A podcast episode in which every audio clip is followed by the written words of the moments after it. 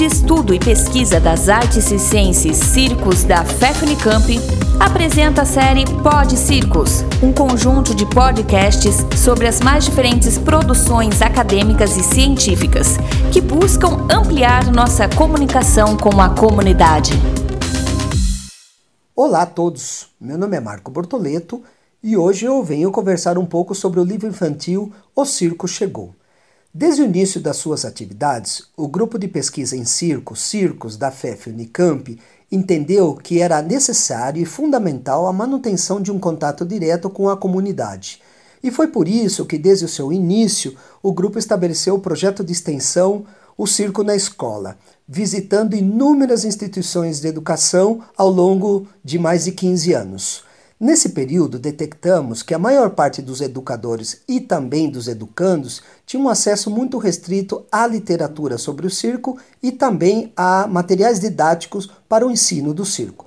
Mais ainda, detectamos que na educação infantil, a literatura sobre o circo que era acessada por essas pessoas não representava de forma ampla e contextualizada o circo que nós temos nos dias de hoje.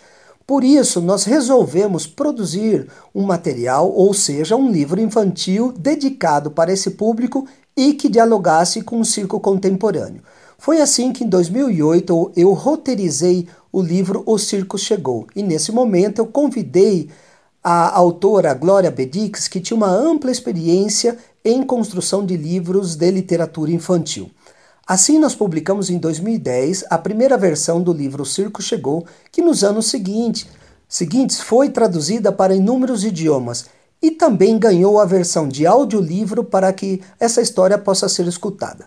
Mais recentemente, em 2019, o livro ganhou a versão para pintar e também uma versão para escrever ou reescrever a história de forma autônoma e livre.